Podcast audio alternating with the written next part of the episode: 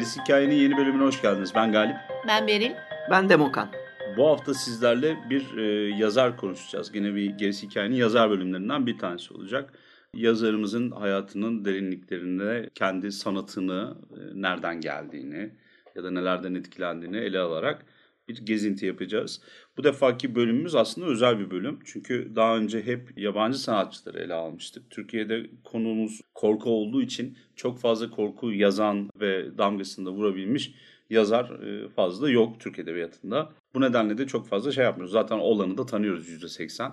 E, bu defa ama önemli bir eserin, Türk e, Edebiyatı'nda korku romanı olması manasında önemli bir eserin yazarını bir ele alalım istedik. Çünkü kendisi bilinen adı çıkmış bir romantik yazar ve e, korku yazmakla alakalı e, izler taşıdığını düşünüyorum ben onun kaleminin. Böyle renkler barındırdığından da eminim. Kendi hayat hikayesini zaten birazdan konuşunca sizler de benzerlikler, paralellikler özellikle bir fantastik yazarıyla, bir korku yazarıyla arasında bir bağ olduğunu göreceksiniz. Konuşacağımız yazar Türk Edebiyatı'nın önemli isimlerinden Kerime Nadir.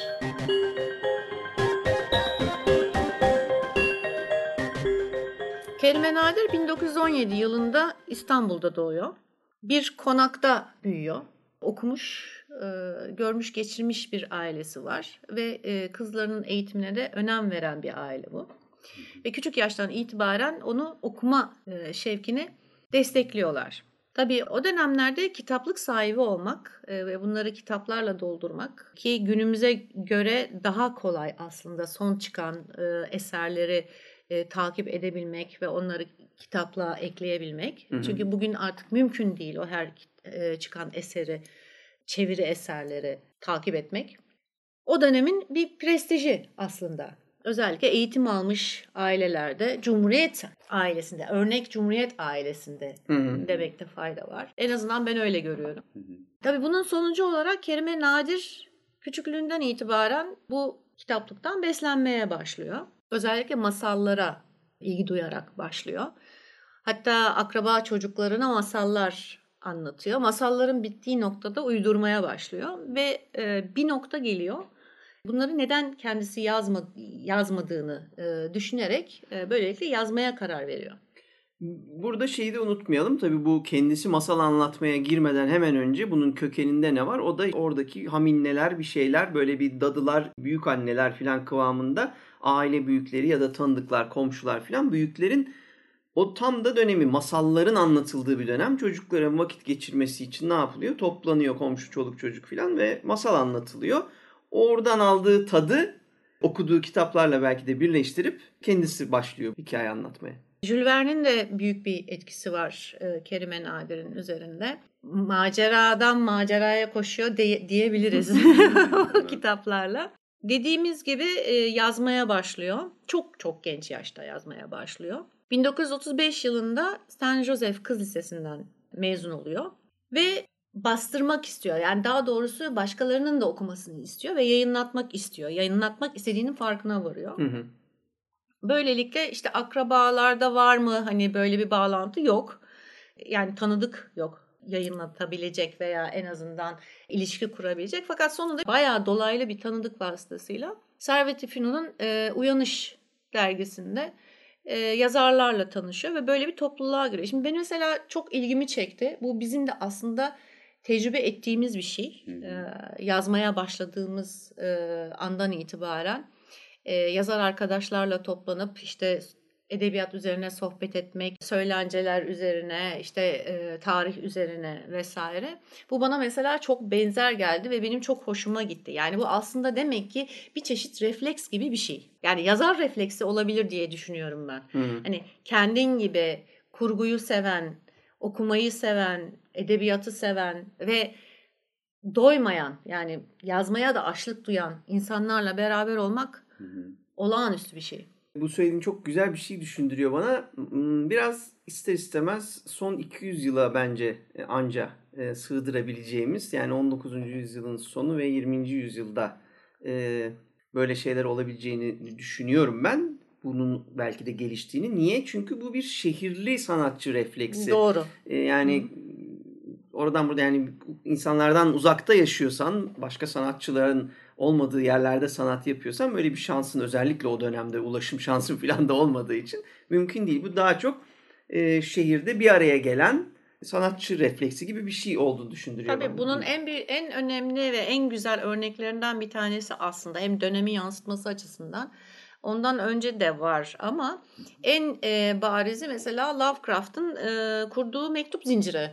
Yani kendinin münzevi olması yani pek e, kalabalık içine sosyal ortamlara bizim bugünkü deyimimizle katılmamasına Evet, evet. rağmen bunun mektuplarla sağlamış olması yani pek çok yazarla ve edebiyat dünyasından pek çok kişiyle bağlantıda olmasını sağlayan bu mektuplar aslında bir nevi yapılan e, toplantılara benziyor veya bu tür sohbetlere benziyor. Evet. Tabii hani spontane veya işte şey gelişen sohbetler değil ama e, belirli konuların üzerine odaklanmış gayet ciddiye alınan bir de öyle bir şey var yani bu mektuplar şey değil. Hani böyle işte nasılsın, iyi misin? Bugün de ben şunu yedim falan gibi şeyler değil. Yani genelde edebiyat üzerine oldukça derinlemesine giden sohbetlerden oluşan mektuplar. Evet. Ki e, benim tahminim e, buradaki de öyle bir sohbet ortamı. Evet. Ve şeyi yalnız unutmayalım şimdi Lovecraft örneğini verirken e, yaklaşık yani 100 bin tane falan böyle akıl almaz bir insanın hayatını sığmayacakmış gibi gelen rakamda e, şeyden mektuplardan bahsediyoruz. Yani de- demin dediğinde şeyi hatırladım. O yüzden sosyal çevre falan hani bu zamanlarda olsa Twitter'ın efsanesi olurdu diye düşünüyorum ben. Hani büyük fenomen fenomen olurdu olurdu yani, Lovecraft evet, hani doğru. evden çıkıdı çıkıdı çıkıdı Twitter'da 140 karakter 140 karakter bitmezdi onun şeyleri neydi onun adı? Floatları. Flutları bitmezdi bitmez, akışları evet, evet. doğru, doğru.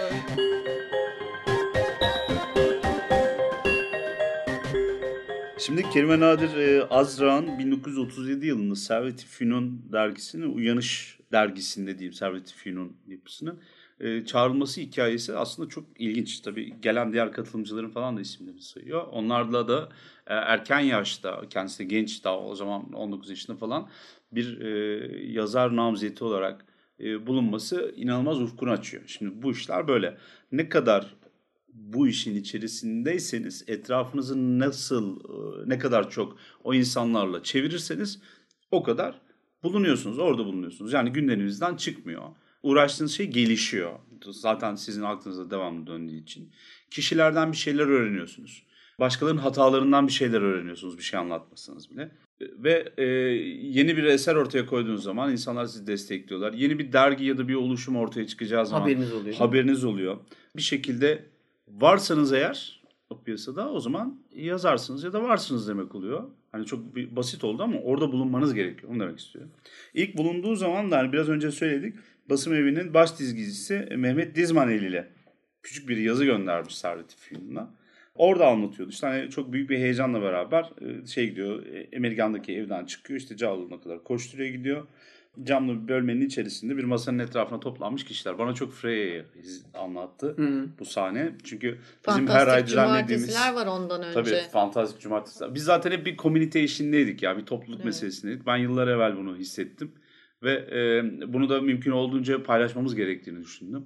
Hepimiz de öyleyiz. Çünkü ne kadar size benzeyen insanlarla bir arada olursanız o kadar gelişiyorsunuz. Çok net. Ve e, tek başınıza yapacağınız iş de değil. O yüzden de başkalarıyla yan yana olmanız lazım. Benim görüşüm bu. Grupta kimler var? Anımsadığıma göre diyor. Halit Fahri Ozansoy, Baki Süha Ediboğlu, Ali Kemal Mera, İbrahim Hoyi, Neriman Hikmet, Muazzez Kaptanoğlu, Gavsi Halit Ozansoy ve diğerleri şeklinde anlatıyor. Çok genç bir yazar şair grubu ve kendi aralarında da hani e, geliştirmeye başlıyorlar. Zaten aynı yıl Hıçkırık da ilk romanı da belki de bu biraz önce bahsettiğim gibi bu toplulukların bir getirmiş olduğu bir etkiyle beraber bir yerlere gönderilmeye başlanıyor. Tabii şimdi mesela çok tuhaf e, bir yere bir şey göndermek. Ne yapıyorsunuz? Alıyorsunuz PDF ya da Word haline ya da düz yazı haline e-mail vasıtasıyla editöre, editöre yolluyorsunuz. Ya da elden dosya isteyenler de var hala. Diyor ki bana dosya olarak gönderin posta masrafı falan. Çıktı alıyorsunuz eseriniz ne kadar kalınsa onu gönderiyorsunuz. İnsanlar bakıyor bakmıyor kapak hazırla şuydu buydu. O zaman öyle bir şey yok. el yazısıyla bir nüsha halinde Evet. yazmış. O gidiyor birileri üstüne çiziyor geri geliyor. Ondan sonra tekrar gidiyor falan. Öyle saçma bir dönem de çok kıymetli. Şimdiki gibi değil. Bir, yani şey gönderdiğimiz takdirde en fazla birileri buradan çalar mı bir şeyi falan diye korkuyorsunuz. O zaman bütün eseri çalıyorlar. Yani başka bir Hamuduyla götürüyorlar desene. Otokopi falan yok abi. Yani Evet, ne yapacaksın? Tek tek fotoğrafı mı çekeceksin onları? O zaman öyle bir Foto- şey o de da yok canım. O Öyle bir yok. şey yok tabii. Yani Plakaya Ee, basıyorlar falan. Şey bile sonuçta masraf. Yani eğer kopya kağıdıyla şey yapabiliyorsan, çoğaltabiliyorsun. O dönem onun olma ihtimali de Yok yok yok abi. En fazla hani birebir Tekrar tekrar, el- elle yazman yazman lazım yani. Ya elle ya daktiloyla tekrar yazman gerekiyor yani. Ve hatta onun daha sonraki dönemde Evet. kaybolduk heyecanı falan bir yere biraz ileri atladım ama bir gazeteye bir yere gönderiyor. Öyle bir tane romanını veriyor. O sırada bir olaylar oluyor. Roman şey gazete kapatılıyor. Bir hafta bir ay neyse bir süre geçiyor.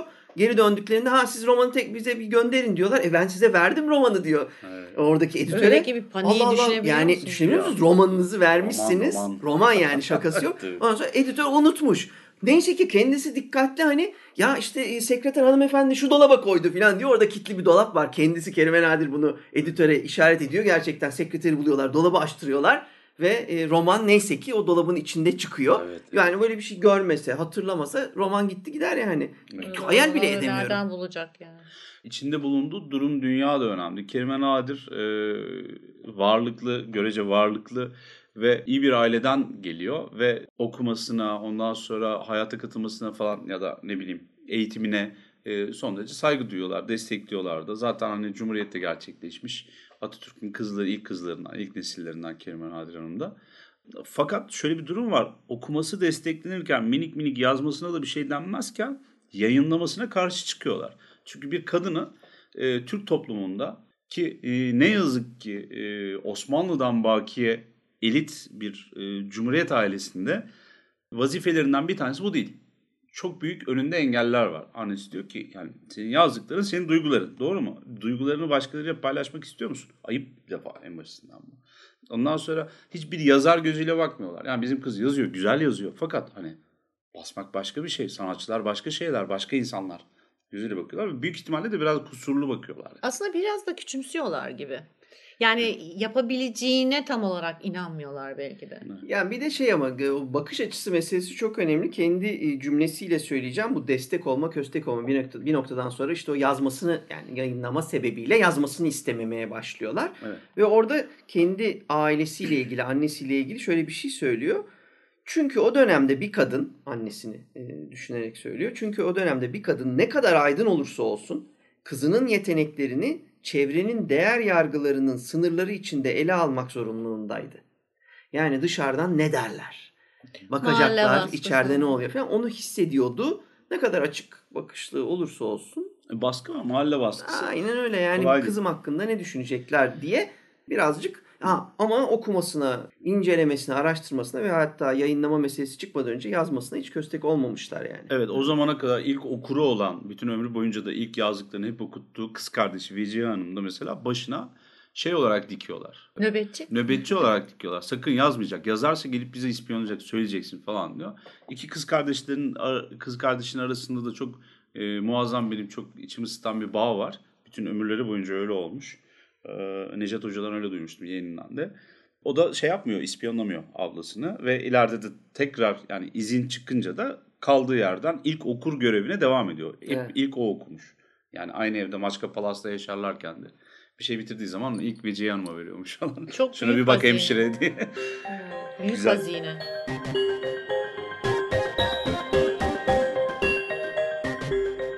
Orada şimdi birkaç tane böyle güzel hazine var. Bunları biz yine hatırlayalım. Pek çok yazar konuştuğumuz zaman e, karşılaştığımız çok önemli böyle sanki her birinde şablona oturtacağımız kadar net bazı olaylar oluyor. Bunlardan bir tanesi ailenin kitaplığının olması ve Evet. okumaya izin vermemeleri.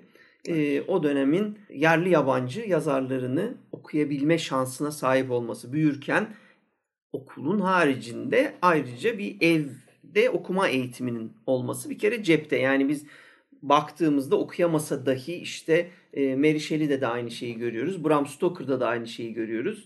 Lovecraft'ta da her Poe'da şeyi var, görüyoruz. Poe'da da görüyoruz. E, bu insanlar önce o ki- kitaplıkla yaşamaya başlıyorlar ve Evet. ondan sonra Bir diğer avantajı dönüp dolaşıp bir şekilde e, o demin Beril'in de söylediği e, şehir hayatı sayesinde ulaşabileceği ve edebiyat dünyasında yer edinmiş birilerine denk gelmesi.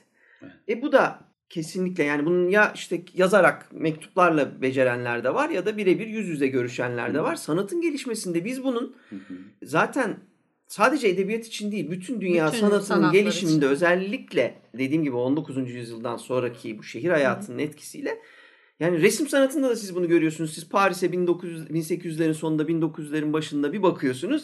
Bütün akımlar oradan çıkmış yani. Çünkü bütün türün e, Avrupa'nın en azından sanatçıları bir araya bir masada oturup sohbetini edebiliyorlar. Evet gelişiyorlardı.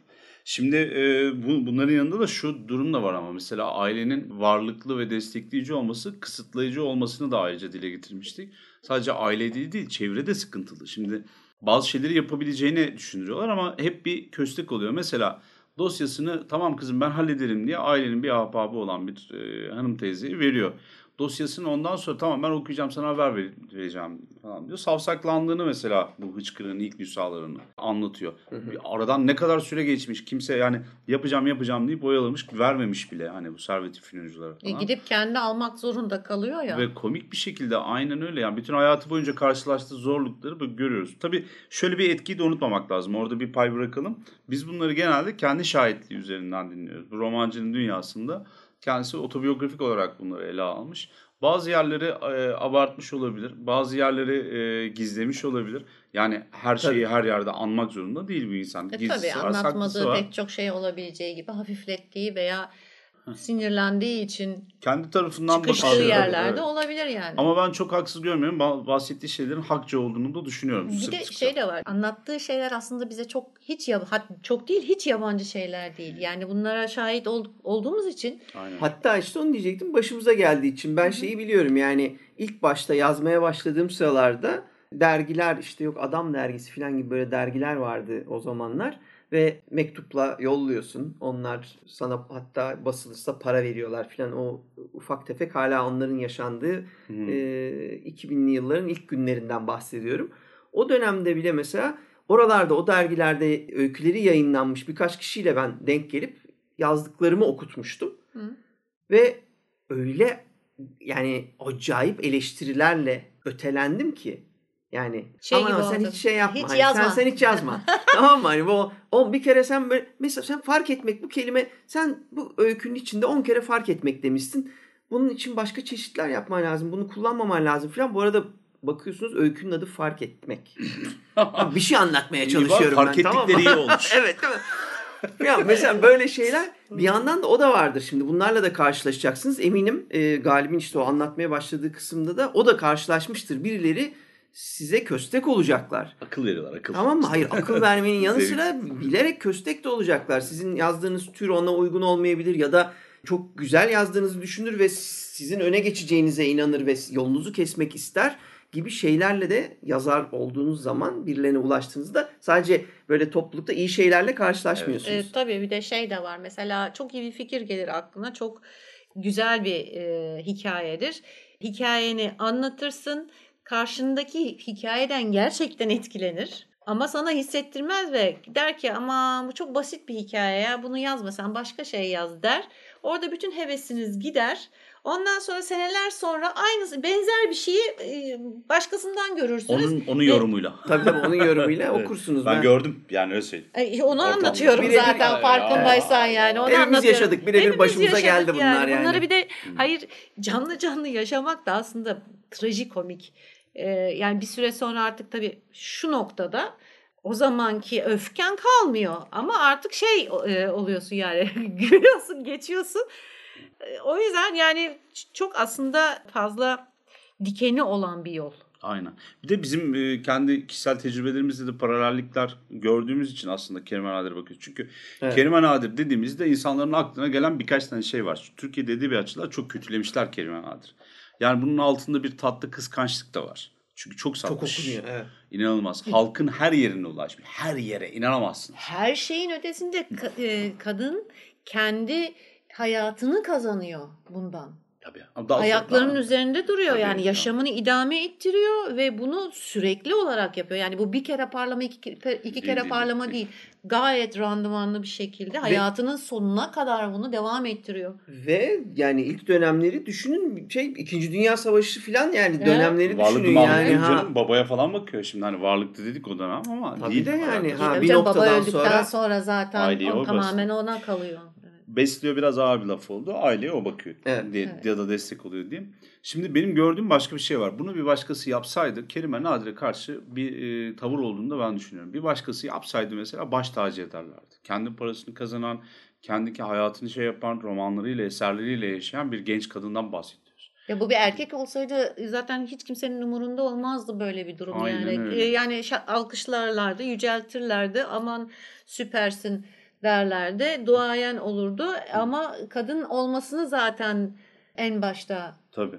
Ondan sonra da Şey. varlıklı ya da şehirli olmasını dert ediyorlar. Benim gördüğüm kadarıyla e, bugün edebiyatın köşe taşları olabilecek herkes, şehirli. Herkes. Olmayanlar da köy enstitülerinden yetişmiş benim çok saygı duyduğum bir nesil var. Bir buçuk nesil hatta. Arada Fakir Baykurt'un falan oldu. O müthiş işleri çıkartanlar onlar da entelektüel insanlar. Ve ortada bir şey var. Eleştiren kişiler. Bu arada Fakir Baykurt falan eleştirmiyor. Doğru. Bunun köy edebiyatının yapıldığı zamanlarda hafif görmüyor çünkü orada başka şeyler var. Genelde bakanlar kendileri şehirli oldukları halde bayağı böyle silme beyaz Türk e, İstanbullu oldukları halde Kerime Nadir'i beğenmiyorlar mesela. Diyorlar ki basit, kolay okunan, hiçbir edebi değeri olmayan çelez, bestseller, beyaz pembe, piyasa işi romanlar yazıyor. Ya ulan bir cümlenin içerisinde bir bu kitapta kadar şey mi kullanılır yani? ya birbiri yan yana gelemeyecek şeyler de var tamam mı anlattıkları. Beyazlar pembeler havada uçuşuyor. Bestsellerlar şunlar bunlar. Aslında orada bir bocalama var. Bir kıskançlık da var. Şimdi arada biz de tepki gösteriyoruz. Mesela kızdığımız şeyler var. Büşra Küçüktü galiba kız. Bu kötü çocuk serisiyle falan çıktı çıkış yaptı. Birazcık da dönemiyle de alakalı inanılmaz bir başarı yakaladı. Okuyucusu var, bir kitlesi var zaten. Aynen öyle. Yani kitlesi kitlesini yakaladı. O kitleye o zevki sundu. Ya bir de böyle bir şey var. Sen ne kadar e, öyle veya böyle senin hani edebiyat aslında şunu söylemek istiyorum. Toparlayayım da. Hı. Edebiyata bakış açısı kişiden kişiye göre değişir. Tanımı da değişir. Hı. Okuyucuya göre değişir, eleştirmene göre değişir, işte yayıncıya göre değişir. Yani bunun sert herkes bir sert şey koymaya çalışıyor, köşe koymaya çalışıyor ve sınır koymaya çalışıyor. Böyle bir şey yok. Yani o da kendi şeyini yakaladı. Onlara o zevki sundu, okuma zevkini sundu. Hı.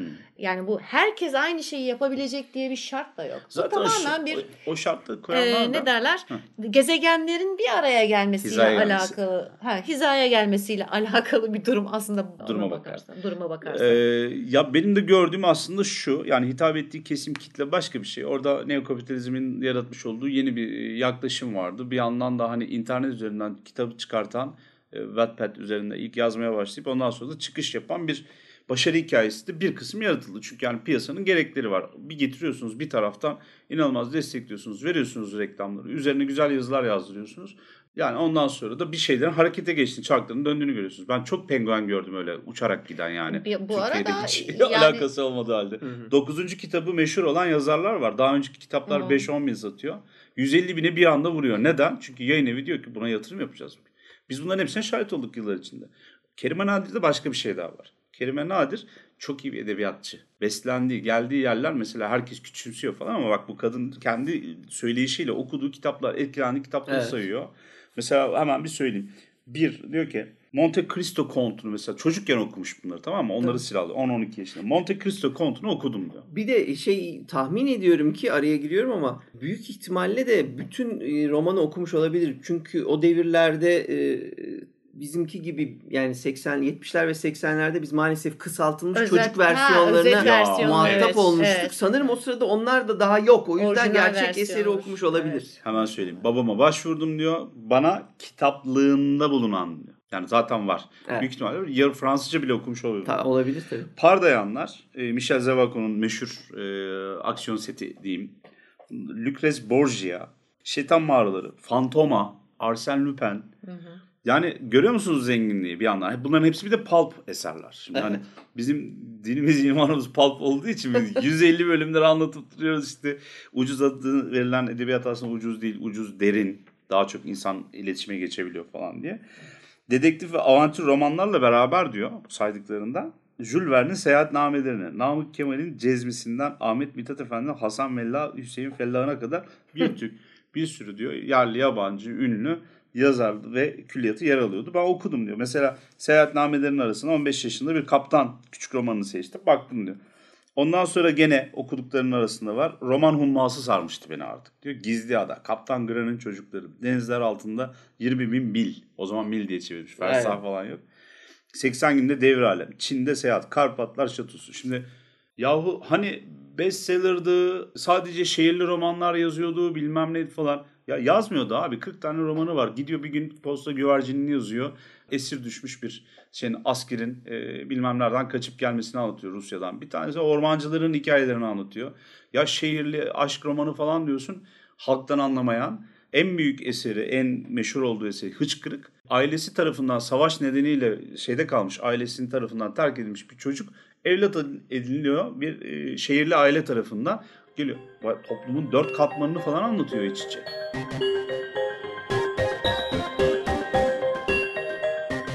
dönemin bakış açısı çok etkili oluyor burada. Çünkü şimdi 1930'lar 40'lar özellikle ülkemizde de roman haydi romantizme vuralım, taşlayalım. Yani 1800'lerin sonunda Avrupa'da da çok yükselen işte o endüstri devrimiyle, gerçekçilik akımı vesaire gibi şeylerle, aydınlanmayla nasıl e, romantisizm yok edilmeye çabalanıyor ama o da ona bir tepki olarak büyüyor. İşte bambaşka şekiller alıyor gotik edebiyat vesaire etkilerini görüyoruz. Burada biz onu göremiyoruz. Çünkü burada tamamen karşısında yani edebiyat dünyasının %99'u evet gerçekçilik, işimize bakalım, gerçek olayları anlatalım. En büyük gerçekçilik başkası yok. Yani başkası hayal bile edilemiyor. Şimdi zaten sen aşk romanı bilmem ne yazdığın zaman yazdığın tür senin zaten bir kaçış edebiyatı olarak aşağılanıyor. Yani bu bir aşağılama olarak kullanılıyor. Biz bunu yine birebir yaşadığımız için korku, fantazya, ve Neden bilim korku? kurgu Evet. ha, gibi türlerde e, eser verdiğinizde e, 90'lı yıllarda, 2000'lerde ve bugün e, hala süren böyle aşağılama çabaları var. Siz değil ki yazdığınız eser kötülensin. Bütün janr kötüleniyor. Bütün Tabii canım. tür Koca bir tür, yıkılmaya evet, ha, tabii o yokmuş gibi ve edebiyattan sayılmıyor. Mesela öyle bir şey var. Edebiyat kelimesi sanki belirli bir grubun malıymış gibi bu edebiyattır. Geri kalan türler değildir Ya gibi bu- böyle söylemler bugün hala devam ediyor maalesef. Hala devam ediyor ve üstüne üstelik yani iki dakika önce mesela bunu savunan biri ben buna şahit oldum. İşte hani iki dakika önce diyor ki edebiyatı kısıtlayamazsın, işte çerçeveye sokamazsın. Beş dakika sonra işte bilmem bu edebiyat değil ya gibi bir şey duyuyorsun. Yani orada da bir oksimoron var Evet. da ayamıyorsun diyorsun ki yani biz böyleysek yani bunu tartışmanın bir manası yok artık. Yani sen nasıl kabul ediyorsan o şekilde kabul edeceksin. Kimseyle de çok fazla tartışmayacaksın. Senin için edebiyat değil mi? Okey kardeşim edebiyat değil bu. Yani bu kadar basit. Ve işte bizler bunu bugün hala yaşıyoruz diyor, yaşamaktayız. Hı. Fakat Kerime Nadir 1930'ları 40'larda Türkiye'de bir kadın edebiyatçı olarak Tamam. bütün bu aşağılanmalara rağmen de aslanlar gibi yazmaya devam ederek hiç e, moralini bozmadan, hiç e, caymadan Kuyruğunu daima yoldan. dik tutarak. aynen öyle e, parasını da kazanmış Tabii. ve ülke çapında da müthiş bir isim olmuş. Bir kere en önemli şeyi başarmış. Okuru tarafından sevilmiş. Bu çok önemli bir şey. Yani geri kalan hiçbir şeyin aslında çok fazla önemi yok. Tabii. Önemli olan okurun seni sevmesi. Bu- Zevk alması okuduğu şeyden ve bunu takdir etmesi ki bunu çok defada görmüş yani. Zaten en çok okurları takdir etmiş. Evet. Şimdi e, insanların değişik bakış açıları var. Yani birden fazla evreye ayırmak mümkün. Şimdi biz tabii kendimize yakın görüyoruz. Neden? Birazcık da hani dışlanmış ya da e, esas masaya davet edilmemiş kişiler ve sanatçılarız, yazarlarız mesela. Uğraştığımız türler de artık türmür de kalmadı zaten. Arada söyleyip duruyoruz. Yani e, ben kendi adıma kendi türümü başlattığımı düşünüyorum. Galip Dursun yazısı gibi duruyor çünkü. Yani bir yere de koyamıyorum ben bunu. Böyle de olması gerekiyor zaten. Hani yazarın yolculuğunda bu var. Evet, Kendinizi kesinlikle. bulmanız gerekiyor. Kesinlikle. Ve tür derken hani ego gibi söylemedim ha. Yani öyle bir şeyden değil. Ne derler bir kibirden bahsetmiyorum. Ne yazık ki giremiyor abi. Ben bilim kurgu yazacağım diye başlayıp korku komediyi de çevirebiliyorum. Korku yazacağım diye girip bilim kurgudan da E, çıkabiliyorum Türlerin çok rahat. karması olabiliyor. Evet, yani evet, evet. Bugün Kendim gibi yazmaya çalışıyorum. birebir şu söylediğini biz ben mesela birebir konuşulmayan da yaşıyorum. Her neredeyse bütün e, o yazılan eleştirilerde biz korku bekliyorduk. Ne çıktı? Başka bir şey çıktı gibi bir şey var. Ha beğendik şöyle oldu böyle oldu. Yani ol- olumlu oluyor eleştiriyor. Sağ olsunlar tabii. Yani çok memnunum onlar ama korkudan anladığımız şey artık bizim evriliyor. Doğru. Ben Şimdi hala bizim- bir korku olduğunu düşünüyorum Evet. yazdığım şeyin. Evet. Ama bunu benim anlatmam için daha çok şey yazmam gerekiyor. Çalışıyoruz. Evet. Şimdi şöyle bir şey de var. Ne yazık ki piyasanın yani piyasaya sürülen ve yoğun olarak sürülen bazı filmlerin türü kirlettiğini inkar edemeyiz. Yani tür değişiyor, tür, tür evriliyor. İçine pek çok şey alıyor. Zaten bizim amacımız o değil mi? Yani sonuç olarak bu programın başlama amacı da o. Aslında korkunun nereye gittiğini de görüyorsun bir yandan. Yani nereden geldiğini görüyorsun. Nerelere bulaştığını görüyorsun ama aynı zamanda geleceğini de görmeye başlıyorsun. Doğru. Yani çünkü o aynı bir şey gibi, nehir gibi. Yani aslında iki defa yıkanamıyorsun aynı suda. Doğru, Gibi bir doğru, şey. doğru, doğru. Şimdi böyle bir durumda korkuyu mesela bazıları yani bazı okurlar diyor haklı olarak hani tabii onlara da hak veriyorum. Şimdi e, o kadar çok cin filmi ondan sonra işte cinli bir şeyler ondan Gerçek sonra korku bu değil oluyor değil mi? Evet. Şimdi sen okuyor e, bu korku değilmiş aslında. Yani ben o kadar korkmadım aslında. Demek ki korku e, aslında senin okuduğun bir korku ama içinde bilim kurgu da var. İçinde köy hikayesi de var. Kırsal kırsal korku da var. İçinde fantastik öğeler de var. İçinde hatta western'i bile bulabilirsin içinde. Yani şöyle bir dikkatle bakarsan. Yani hiçbir zaman mutlaka şeyleri var. Korkunun dönemleri var. İşte gotikteki karanlık romantizmde vesaireydi falan filan diye sınıflandıracağım. Ama onlara bile baktığın zaman tam olarak bir sınır içine koyamıyorsun. Bir çerçeve içine koyamıyorsun. Ve asla da konulamayacak zaten. Yani korkunun kendine ait böyle bir şeyi var. Değişkenliği var. Ve sürekli kendini geliştiriyor. Değiştiriyor, geliştiriyor. Doğru. Her temas eden sanatçıyla beraber yeni bir şekil alıyor. Çünkü doğası gereği de böyle bir şey zaten. Yani siz bir yerde takılıp kaldığınız zaman onun modasını ısrarla takip ediyorsunuz. Çünkü o sizin karakterinizin bir parçası haline geliyor. Kendinizden vazgeçmek demek oluyor. Çok zor insan kendini bu yolla aşabilir.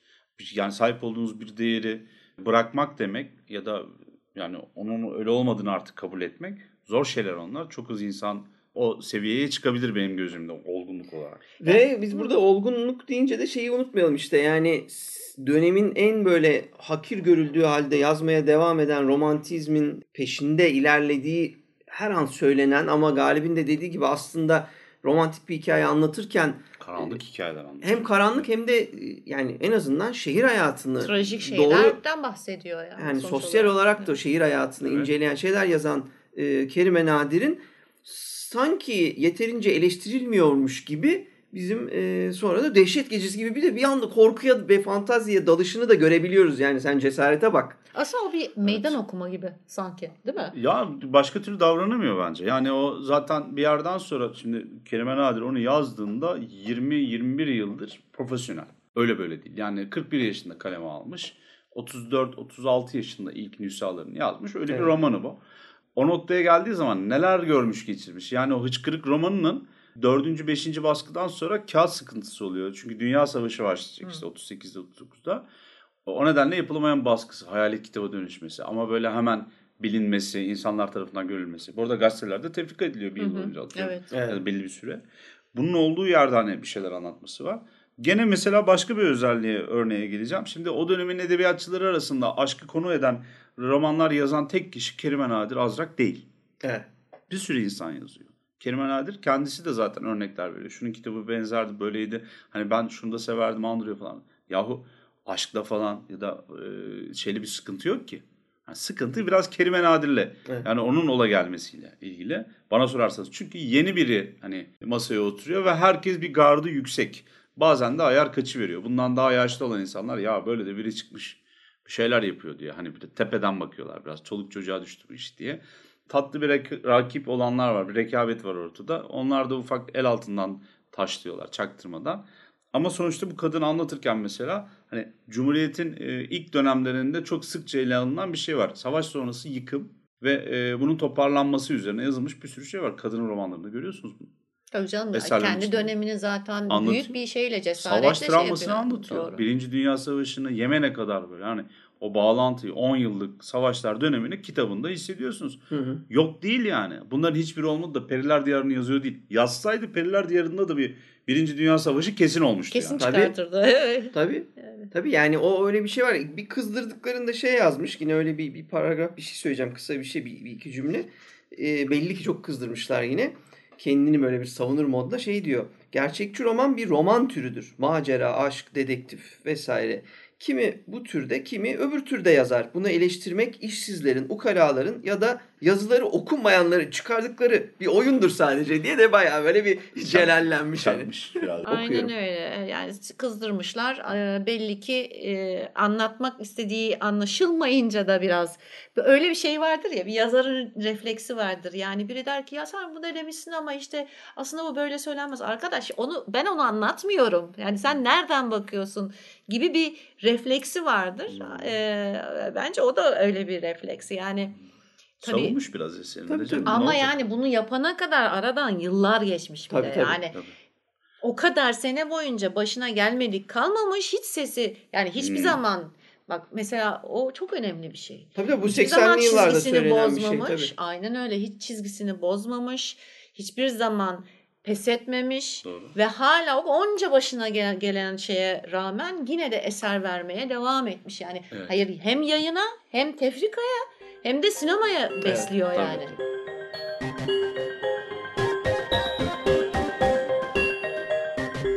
Nefis bir anekdot var. Ben bunu yeri geldiğinde hep söylüyorum. Etkileyici de bir şey zaten. Hıçkırık romanını ilk verdiği zaman 300-500 sayfa civarında bir şeyle el yazması bir şey olarak teslim ediyor. Tam matbaasına galiba. Ömer Lütfi dördüncüye veriyor. Tan gazetesine o matbaaya götürüp veriyor. Basacaklar. İyi gelin hadi konuşalım da anlaşalım.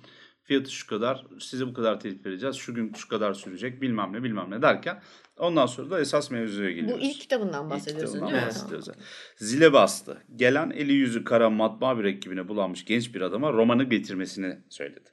Roman geldi. Ben onu mavi mürekkeple yazmıştım. Rötuşlar kırmızı mürekkeple yapılmıştı. Birçok sayfenin kısmen ya da baştan başa çizilmiş olduğunu görünce şaşırdım.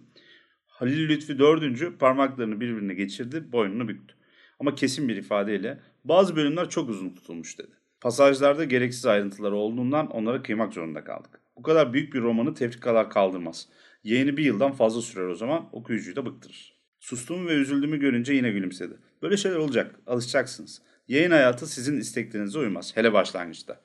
Sözün kısası böylece 500 sayfalık hıçkırıkımın hemen üçte biri atılmış oluyordu. Dudaklarım titreyerek kim yaptı bu gaddarlığı diye sordum. Halil Lütfi Bey bir an sustu. Sonrası bir sır verir gibi Nazım Hikmet dedi. Yani Aa ya. ilk gün en doğru ya da en sağlam yerden darbeyi alınca hani e, gerisi de geliyor. Ama bir yandan da şunu da e, kabul edelim. Nazım Hikmet'in editlediği bir yani onun onayından geçen bir kitaptan bahsediyoruz.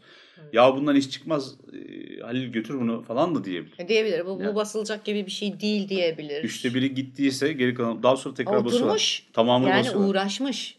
Tabii Bundan canım. daha önemli bir şey var mı? Hem düzeltmiş hem bayağı silmiş zaten bir kısmını ama şeyde var yani oturup metin yazmamıştır. Evet. Oraya anladın Evet. mı? Yani düzeltme Ama- minik minik. Şeyi çok güzel Kerime Nadir'in. Yani bir kere çok sistemli. Aslında birazcık da belki de ondan hani e, şu diyorlar ya işte piyasa işi yapıyor veya ısmarlama yapıyor Çok güzel söylentisi. Tamamdır. Şimdi şey bir söyleyelim Beril.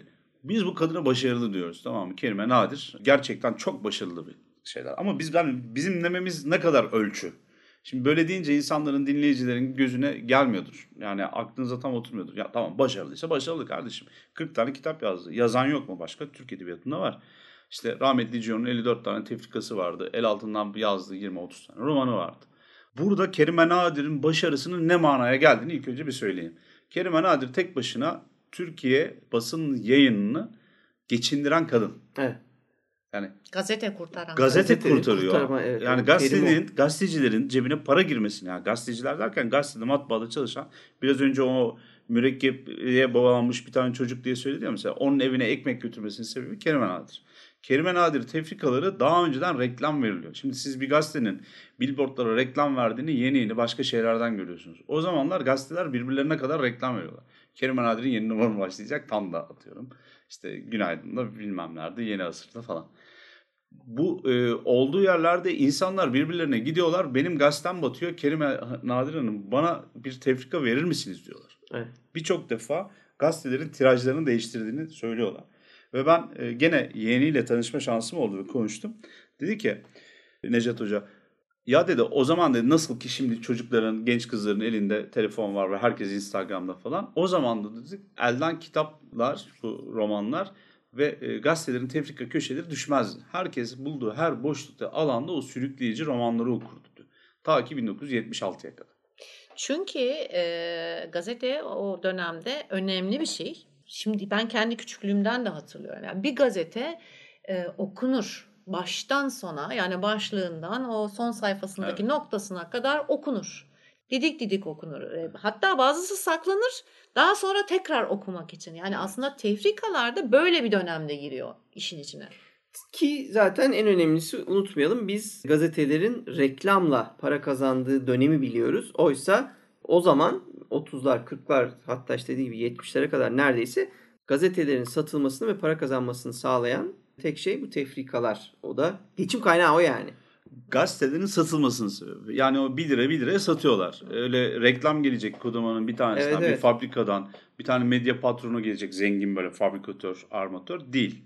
Yani bayağı bildiğiniz o zaman 1 Sponsor lira 1 falan lira yok yani, satıyorlar. öyle. Patronaj gazeteyi satın alandan. Evet. Bir de benim çocukluğuma rastlayan, e, rastlayan o didik didik gazete okuma alışkanlığını aşılıyor. Hmm. Okuma- Böyle bir önemi var. tabii. Hı? Yani e, bu yanı sıra da şöyle bir durum da var tabii. O zamanki gazeteler daha başka. Etrafını saran bu kadar e, şey yok, yayın yok. Yani şu an bize hepimize yayın yapıyorlar ve bizim de yayın yapmamız için e, insanlar zorluyorlar. Perşembe günleri kendi hayatınızdan bir anınızı paylaşmak için bir moda olarak TVT'yi çıkarttılar. Throwback Thursday. Mesela bu bir yayın şeyi. Hem kendiniz alıyorsunuz hem gönderiyorsunuz. Ondan sonra televizyon açıyorsunuz bir şeylere maruz kalıyorsunuz. İnternet var herkesin elinde. Hiç kimse offline olmuyor artık. Offline dediğim zaman insanlar bakıyorlar bana genç insanlar. Yani notification'ı biliyorlar, online offline'ı bilmiyorlar. Hani vaktinde internet hakikaten öyleydi ya belli noktalardan giriş yapıyordunuz, Evet. çıkıyordunuz. Tabii, Şimdi tabii. çıkış yok. Yani bayağı tam Türkçesi o. Ve e, Matrix'te yaşıyoruz. evet gerçekten otobüste gazete okunuyor. Vapurlarda bilmem nelerde. İnsanlar tartışıyorlar. Gündem bu kadar büyük değil. Yani Meksika'da eşeğin ayağına kıymık batmış. Bizim burada haberimiz oluyor. Şu an birine gidip çevirip söyleseniz böyle 1940'larda 50'lerde yaşayan saçmalıyorsun der. Hani gerçek bilim kurgunun bu olduğunu bize aslında hatırlatır. Evet. O dönem öyle bir şey yok. Ve iyi insanları da yakalayabilen sanatçılar, yazarlar öne çıkıyorlar. Bunlardan bir tanesi de Kerime Nadir çıkarttığı şeylerle, kitaplarla da mesela tefrikalarla. Tefrika deyince şimdi hani insanlara yabancı geliyor. Ne demek yani haftanın her günü gazetede bir sayfa, bir köşe. Bugün köşe yazarları adı altındaki boş beleş adamların, e, hanutçuların falan kapladığı yerlerde birileri geliyor edebiyatçılar şey yazıyorlar yani romanlarından bölümler yazıyorlar. İşte gazetelerden bir kısmı romanlarını akşam Cumhuriyet, Demokrat İzmir, Hakikat, Halkın Sesi, Hayat, Hürriyet, İstanbul Ekspres, Son Posta, Tan, Tasvir, Tercüman, Vatan, Yeni Gün, Yeni Gazete, Yeni İstanbul gibi dergi ve gazetelerde yayınlandı diyor. Bu olana kadar 1950'ye geliyoruz. Yani yaklaşmadık bile. Anlatabiliyor muyum? Evet. O dönemlerde böyle bir 10-15 yıl boyunca bayağı profesyonel bir şekilde ilerledi.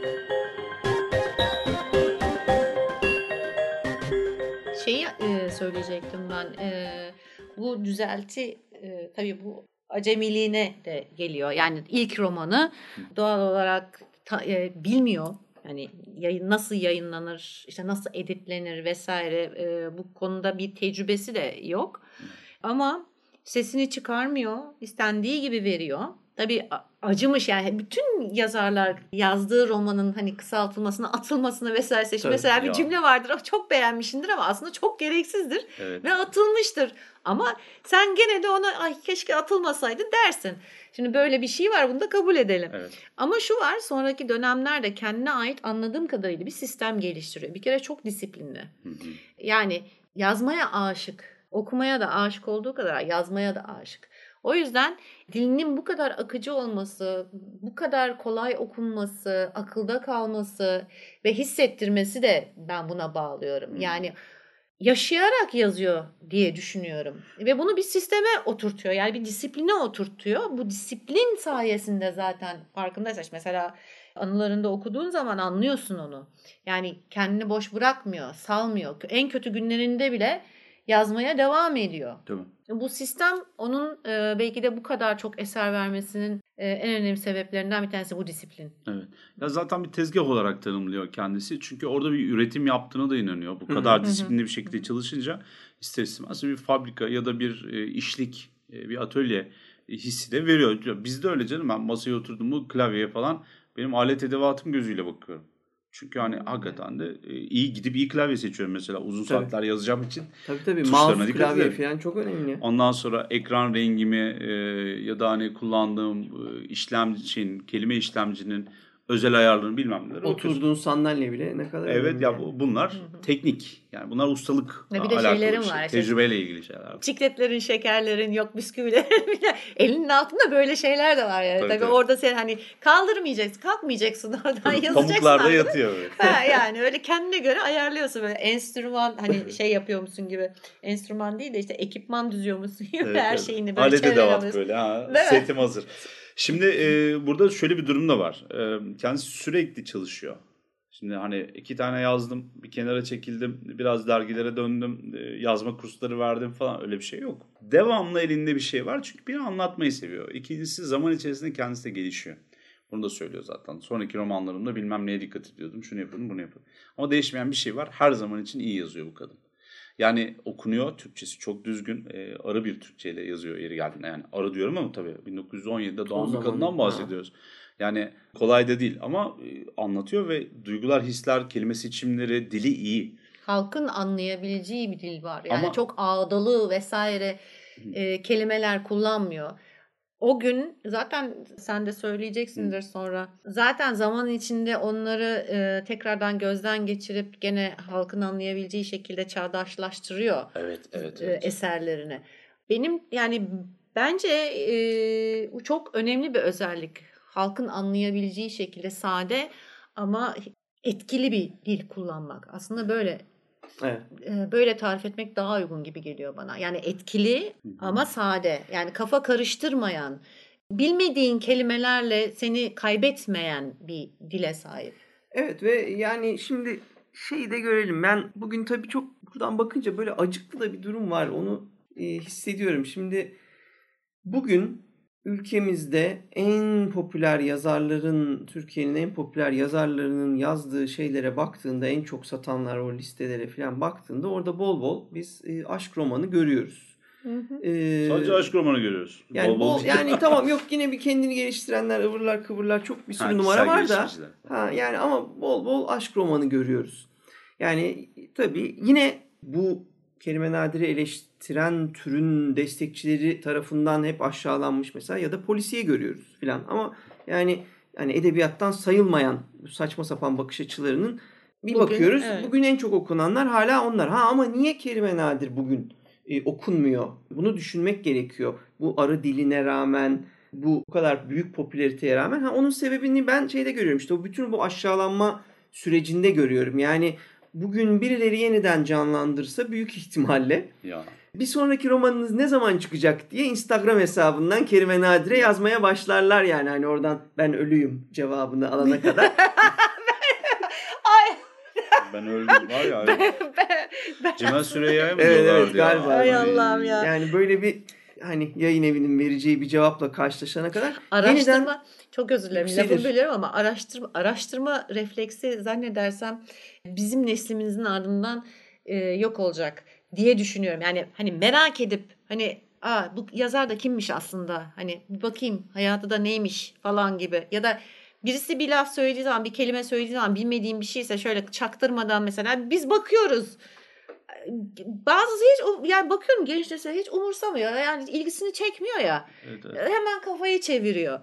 Onun için o refleks yani o bize bayağı yerleşik bir refleks. Evet, evet. Neyse yani gerçekten orada ben öyle bir sorun görüyorum. O dönemin yükselen romantizmi vesairesi o kadar başına vurulmuş ki sadece o dönemde kalıvermiş ve yayın evleri de tabii ilgilenmiyor yani ama aslında şeyi düşündürüyor bana yani bugün bir popüler olsa birileri basmaya yeniden yayınlamaya başlasa acaba ne olur? Ya bir tanesi tutup hıçkırı işte evet. Kıvanç Tatlıtuğ e, Kenan ha, dizi, ha. yani Kenan olarak oynatsa bir yapsalar patlat. böyle 4 sezon dizi oho sen o zaman gör onun Nalanları Handanları çocuk isimleri olarak diye söylüyor anladın mı? Yeni doğacak herkesin isimleri bunlara dönüşecek.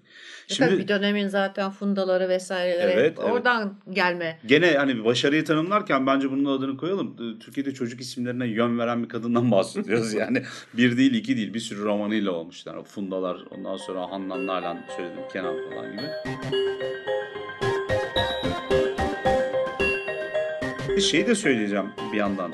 Etki kayboldu, geçti. O zamanki aşklar falan yok. Ama biz mesela Kerime Nadir ve Dehşet Gecesi üzerine e, şeyde Ağustos ayında e, Kadıköy Çizgi Festivali'nde konuştuğumuz zaman Çizgi ve Sahaf Festivali'nde dinleyicilerden bir tanesi gelip bizi ilk önce teşekkür etmişti. Çok sağ olsun. Biz dinlediği için biz teşekkür ediyoruz. Evet benim çocukluğum ve gençliğimde dedi, genç kızlığımda dedi biz devamlı kitaplarını okurduk dedi ve bize dedi bir bir genç kız olmayı, bir Atatürk kızı olmayı falan öğretti dedi. Biz de aslında ben Kerime Nadir'le alakalı bahsederken hep bunu değinmeye çalışıyorum.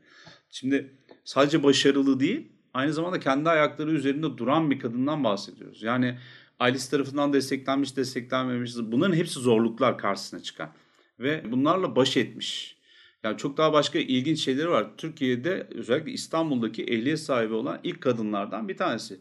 1950'lerin sonunda ehliyet alıyor işte 60'ların başında ve arabasıyla işte bir şey var galiba. Gene yeğenin devamlı kullanıyor falan. 60'larda kendi otomobiliyle beraber İstanbul'da gezinebiliyor. Gidip ehliyet kursuna yazılmış. Kimsenin desteğini istemeden. Ondan sonra bir şey yaparken kendi araştırmasını kendi yapıyor. Kimseye muhtaçmış gibi davranmıyor. Ve e, yazarken ki o dikkatli özen özeni detaycılığı vesairesi insanlar hep şey düşünüyor. Ya bir kadın niye o kadar dikkat etmiş? Anlatabiliyor muyum? Stereotipleri kırıyor. Aslında ben o yüzden diyorum bir Atatürk kızı olarak görüyorum hep kendisini. Bir Cumhuriyet kızı olarak. Bunun da etkisini de başkalarından duyunca da çok sevindim. Yani bugün açıyorsunuz gerçekten televizyonda dizilerde kadına biçilmiş bir şey var.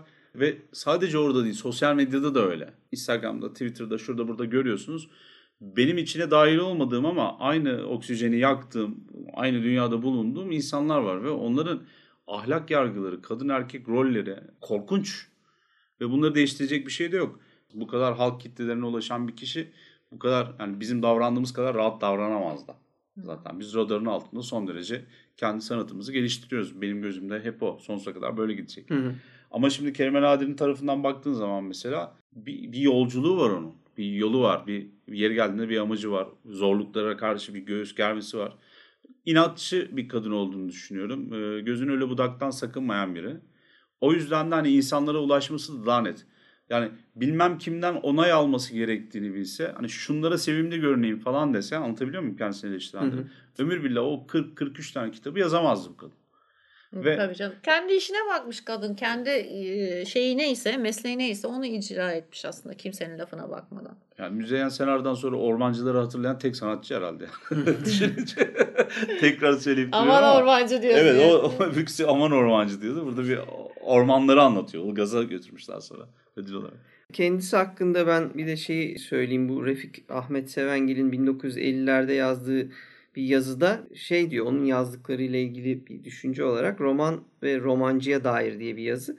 Bu yazıda unutmayalım ki insanlığın hayat gibi bir, romana değil roman gibi bir hayata ihtiyacı vardır e, yazmış onunla ilgili bahsederken. Yani tabii ki o dönemde işte müthiş yükselişte olan o toplumcu gerçekçilik sürekli gerçek olsun, hayat olsun işte gibi bir çaba harcarken ama diğer tarafta yani bunu görürken bu tarz sorunların içinde barındıran, şehir hayatının sorunlarını da içinde barındıran fakat macerayı da e, barındıran kitaplar tabii ki yazılacaktı. Yazıldı. Dünya çapında da yazılıyordu. Tabii yabancı bir yazınca değerli olur. Bizde her zaman bu iş böyledir.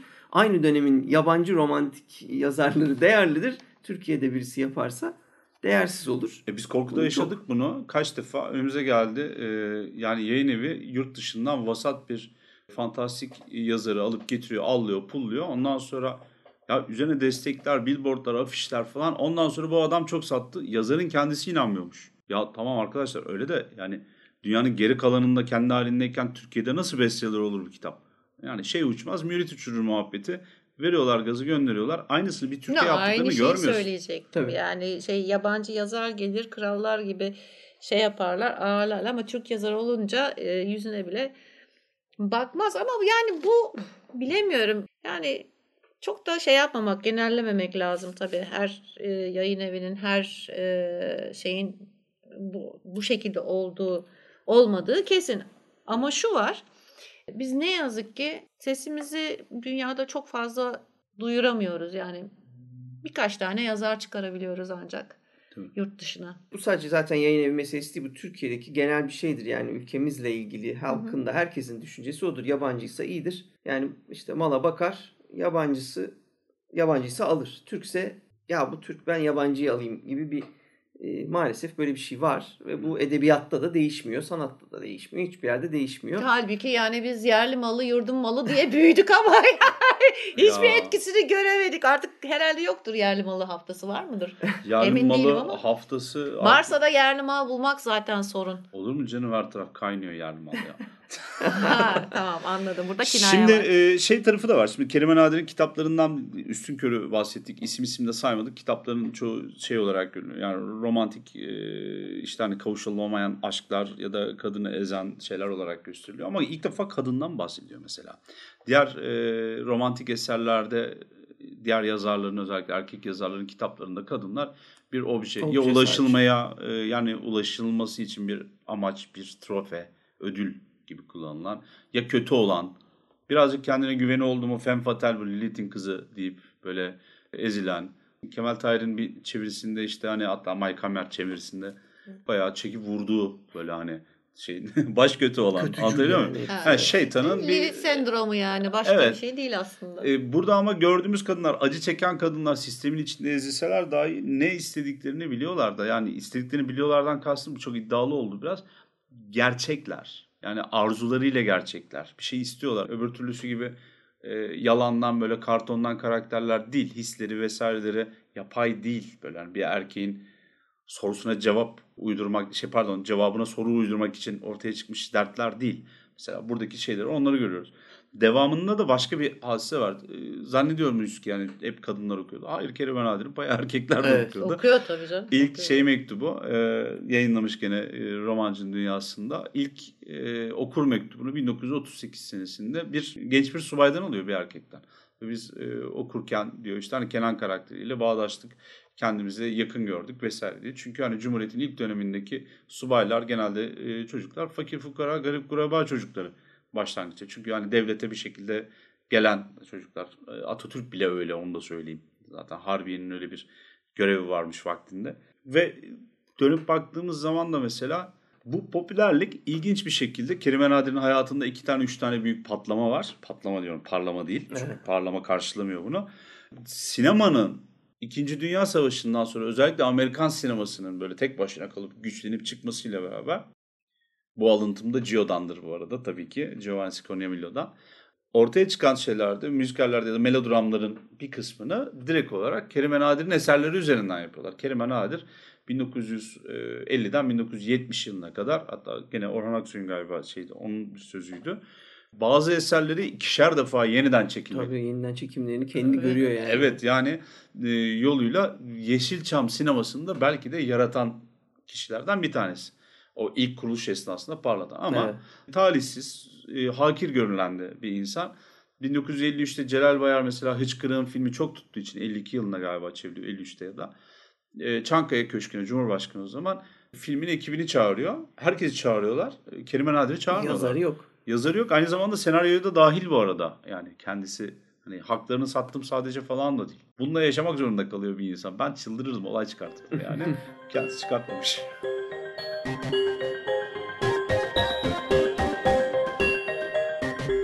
Şimdi şeyde e, durum da var. Kerime Nadir'in özel hayatında hani e, hiç iki defa evlendi diye biliyorum ben. Aslında bir defa evlendi ve bir defasında nişanlandı. E, şanından, şöhretinden ve servetinden faydalanmak çok büyük bir serveti olmadığını da hep söylüyorlar.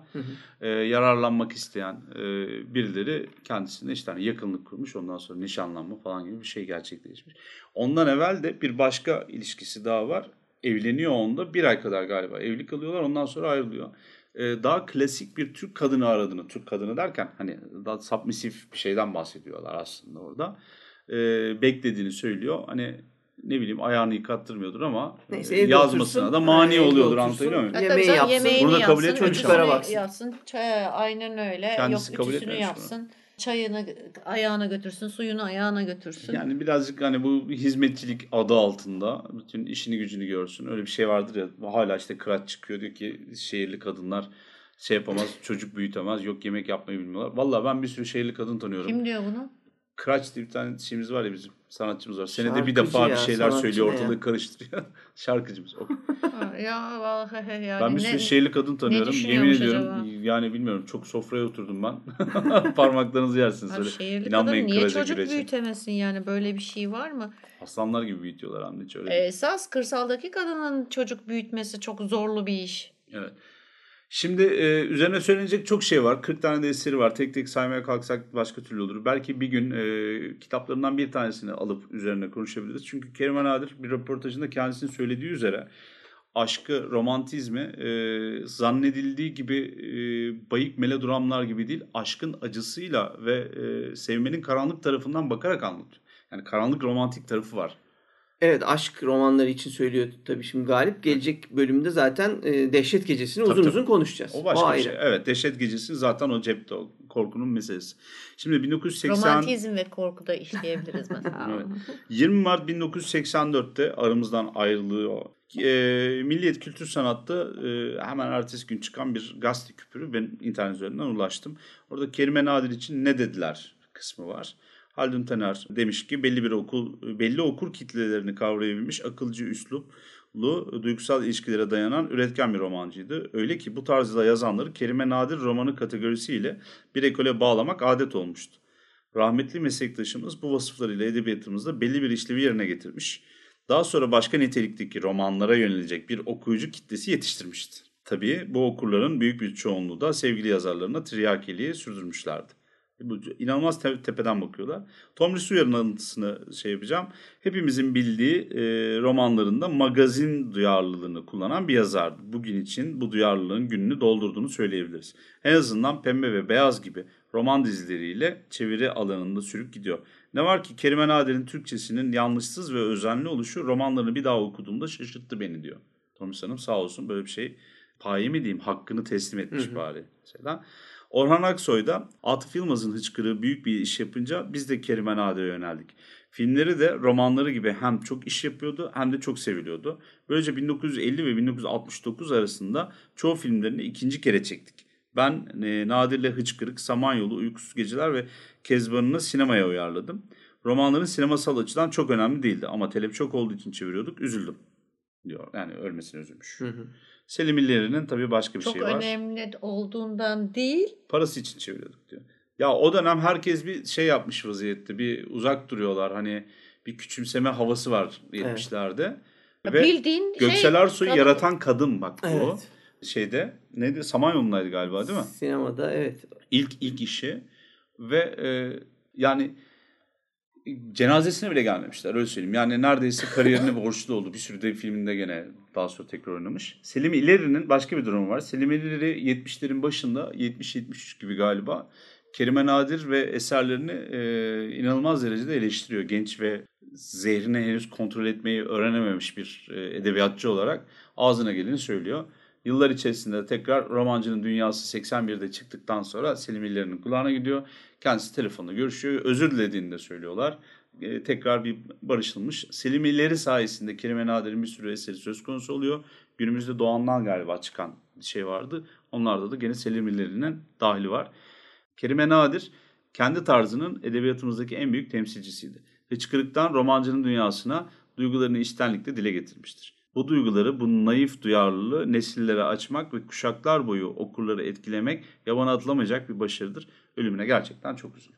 Yani e, kendiniz artık karar verebilirsiniz. E, Kerime Nadir hakkında o dönemin şeyleri henüz yeni vefat etmiş Kerime Nadir hakkında insanların düşünceleri bu seviyedeydi. Genelde de kör ölünce badem gözlü olur. Hani her şeyde hiç- söylemezler. O burada bile o tepeden bakan şeyi görüyorsunuz değil mi kibiri? Evet. Yani senelerce küplerini doldurmuş adamlar ama diyor hani ya sinemasal açıdan güzel bir şey değil diyor. Hani sağ olsun kendisi sinemasal açıdan hangi büyük başarılara imza atmış diyeceğim şimdi ayıp olacak oyacaklar beni sinemacılar. Neyse ben bu tavrı sevmiyorum ama yani e, Thomas Uyar'ın da basit basit basit deyip ondan sonra da ama Türkçesinin özenliği ve düzgünlüğü beni çok şaşırttı mesela ayıp bence. Yok bu çok dar bir çerçevenin içinden bakış açı, açısı. Aslında şu zamanımızı düşünecek olursan artık o dar çerçeveler çok yanlış şeyler yani. Evet. Artık bu kadar sert çizgiler, bu kadar sert sınırlar yok. Yani hiçbir zaman bu sadece şey ya kısıtlamak. Yani aslında ben bu kadarını yazabiliyorum. O yüzden bu bu bu bu tür olsun. Hani şu şu şu şu şeyleri taşısın bu tür olsun. Bunun eğer hani bir şeye uymuyorsa bu, bu, bu türden sayılmasın. Edebiyattan sayılmasın bilmem yani böyle bilmiyorum bana çok ters geliyor. Benim düşünce tarzıma çok ters geliyor. Yani e, sonuç olarak edebiyat böyle çok sert çizgilerle çerçevelenecek bir şey değil bence. Evet. Evet bizler bu hafta bol bol kelime nadir ve türün tam da o dönem için yaşadığı sıkıntıları biraz da eşleştirip 90'ların sonu 2000'lerin başında korku edebiyatının da bizim yaşadığımız sorunlarla harmanlayarak e, tartıştık. Ve gelecek bölümde de Kerime Nadir'in belki de Türk Edebiyatı'nın en ilginç ve ilklerinden e, bir korku fantazya eseri olan Dehşet Gecesi'ni konuşacağız. Bizleri dinlediğiniz için teşekkür ederiz. Görüşmek üzere. Görüşürüz.